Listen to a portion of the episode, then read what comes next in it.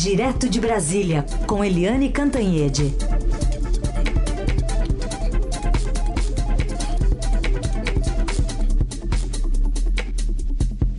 Oi, Eliane, bom dia.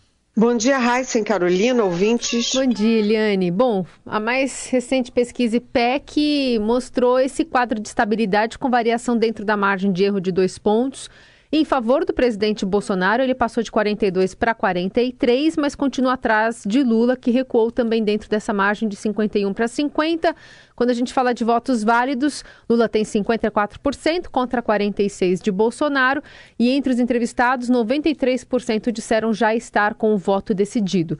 Queria que você falasse um pouco do detalhamento dessa pesquisa e também do que entra, né? Já que nas últimas semanas o presidente foi atacado bastante também pelo PT, na TV, nas redes sociais, corrupto, satanista, pedófilo, enfim, mostrando, não sei se uma resiliência, né, a partir das pesquisas e dos números desta terça-feira?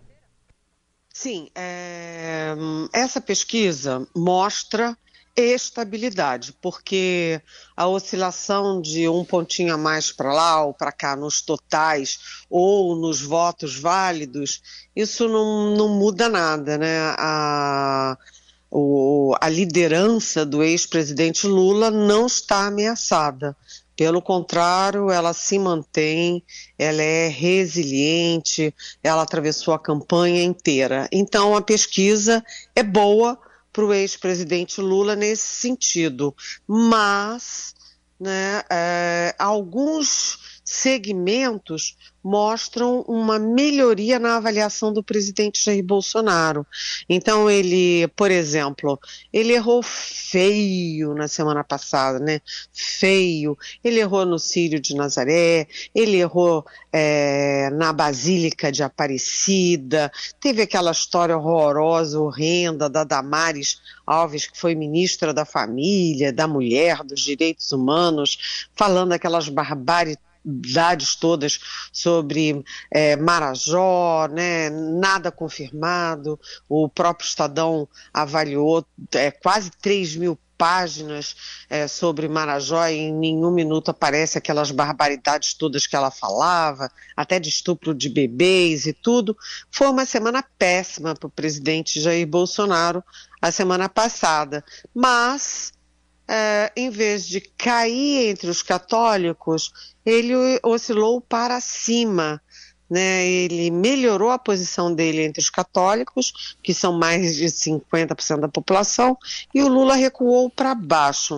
O presidente também deu uma melhorada no índice no Nordeste, que tem 27% do eleitorado, deu uma melhorada boa, uma inversão no Sudeste, que é o maior eleitorado do país, 43%, né? Melhorou no maior eleitorado brasileiro, que é até um salário mínimo, que é o grosso do eleitorado, e isso tudo talvez reflita 2 índices da pesquisa. O presidente teve um recuo na rejeição, a rejeição dele recuou para 46%, né, quando na maior parte do tempo estava acima de 50%, né, e ele melhorou na avaliação de governo. O presidente ainda é mais desaprovado do que aprovado. Ele tem 39% de desaprovação e 37% de aprovação, mas isso já foi muito pior, né? E ele está melhorando a avaliação dele, possivelmente por causa da melhora na economia. Então, o Bolsonaro continua com muita dificuldade para tirar a dianteira do Lula, mas ele vai melhorando em alguns segmentos da pesquisa IPEC. No caso do Sudeste, me pareceu, né, eu não sou especialista em pesquisa, me pareceu um ajuste, porque antes dava 48 para 44 para o Lula, e agora inverteu e dá 44 para o Lula e 46 para o Bolsonaro. E a pesquisa IPEC, aliás, ficou muito semelhante ao último Datafolha. As duas pesquisas caminham juntas. agora nessa reta final, e aí eu repito, com vantagem para o ex-presidente Lula. Eliane, ainda sobre o debate do último domingo na TV Band, está tendo muita repercussão, e eu queria uma avaliação sua, mas aproveito já para encaixar uma pergunta da Juliana, nosso ouvinte de Santos, aqui no Litoral Paulista. Ela quer saber qual o tamanho do estrago da fala sobre garotas venezuelanas para a campanha do Bolsonaro, e ela acha curioso porque tantas falas, entre aspas, mal interpretadas ao longo da vasta carreira do presidente, foi logo essa que mais tirou o sono da campanha. Ela pergunta se isso significa que o eleitorado bolsonarista, de fato, acreditou que o presidente poderia ser pedófilo. Uma pergunta difícil, mas uma pergunta muito pertinente. Realmente é de tirar o sono, sim, porque a coleção infindável de frases equivocadas, erradas e preocupantes do presidente Jair Bolsonaro, realmente é um tsunami de frases, né? Quando o presidente Bolsonaro ataca o Lula, o presidente Bolsonaro usa muito de fake news, de mentiras, fake news. Mas o ex-presidente Lula, quando ataca o presidente Bolsonaro, ataca com frases do próprio Bolsonaro. São vídeos gravados e vídeos verídicos, como a história do canimal, eu comeria índio. Né? Ele é que falou, eu comeria índio. Aliás, eu ficaria lá 3 dias esperando cozinhar o índio. Ele falou isso. Né, a história da gripezinha, ele imitando a gente sem ar, né, quando teve falta de oxigênio em Manaus, tudo isso são vídeos do próprio Bolsonaro, isso não é fake news. Mas, no caso da menina, né, o presidente Bolsonaro foi favorecido pelo arqui-inimigo dele, que mandou o PT retirar do ar, né, a propaganda sobre as meninas exatamente no dia do debate. Então, no debate, o Lula não pôde usar esse vídeo, não pôde atacar o Bolsonaro, questionar o Bolsonaro por causa do vídeo. O máximo que o Lula fez foi ir com um broche de combate à pedofilia. Mas o fato é que o presidente Jair Bolsonaro disse que estava numa motociata no Distrito Federal, né? Motociata sempre remete um pouquinho a Playboy.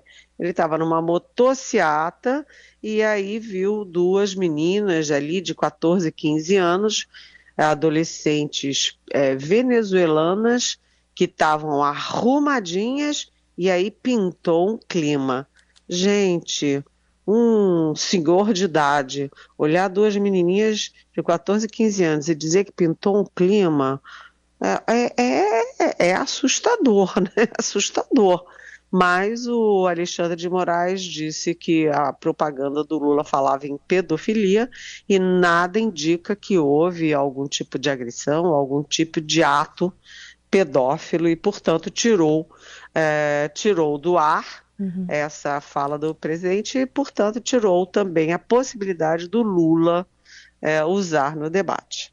Aliás, sobre debate, Eliane, o que você ainda traz? Né? Ontem foi dia de repercussão nas redes sociais, né? De tirinhas, de memes, enfim, coisas que ficam numa montagem ali para repercutir também pelos candidatos. O que você ainda traz para a gente de destaque do debate de domingo? Bem, já que você falou em memes, o que mais ficou na minha cabeça do debate todo, a imagem da internet, foi o Moro fantasiado de Padre Kelman, o padre que não é padre. Realmente, eu ri muito com ele, com aquele, sei lá, bonezinho, aquela coisa na cabeça, porque realmente foi um dos pontos altos do debate. Os 2 personagens chaves do debate foram o Alexandre de Moraes, arqui-inimigo do Bolsonaro, que no fim das contas foi muito profissional e deu uma colher de chá para o Bolsonaro no dia do debate e no debate, e o tal do Sérgio Moro, que a campanha do Bolsonaro guardou as 7 chaves e usou como surpresa para, vamos dizer, tentar desestabilizar o ex-presidente Lula, já que as duas coisas que tiram os dois candidatos do sério são o Lula falando de pandemia para o Bolsonaro e o Bolsonaro falando de corrupção e petrolão e lava-jato para o Lula, né? Então, os dois personagens principais do dia foram Sérgio Moro, que, enfim, foi comemorado pelos bolsonaristas, foi atacado pelos lulistas, mas o que eu achei curioso dessa vez é que o centro, o tal do centro democrático, o meião, né, reagiu mal à presença do Sérgio Moro, achando que ele está afundando muito nesse processo eleitoral. No debate eu achei, primeiro, quando você tem um candidato que sai do primeiro turno na frente, que é o caso do Lula, né, dizem que o empate está de bom tamanho, porque quem tem que ganhar o debate e ganhar por nocaute é quem está atrás, que é o presidente Jair Bolsonaro, e ele não ganhou por nocaute, a verdade é essa. Mas o fato é que o Lula perdeu boas chances de enfrentar o Bolsonaro. Eu fiquei anotando na hora do debate, quando o Bolsonaro fala que o Lula só nomeou ministro da Defesa companheiro, isso é uma inverdade. O Lula respondeu que ele é que fez tudo, que renovou o Exército, Marinha, Aeronáutica, renovou, reequipou. É verdade, mas o Lula poderia ter dito: olha, o melhor ministro da Defesa da história é o Nelson Jobim, que não é do PT, não é companheiro. Ele podia ter dito isso, era fácil. Quando falaram de educação, o Lula poderia ter dito: ô Bolsonaro, você teve os 4 piores ministros da educação da história. Da história, com o pastor para lá, o Weintraub que não sabia escrever português para cá, o Vélez Rodrigues que nem falava português direito, o outro que falsificou currículo. O Lula perdeu essa chance.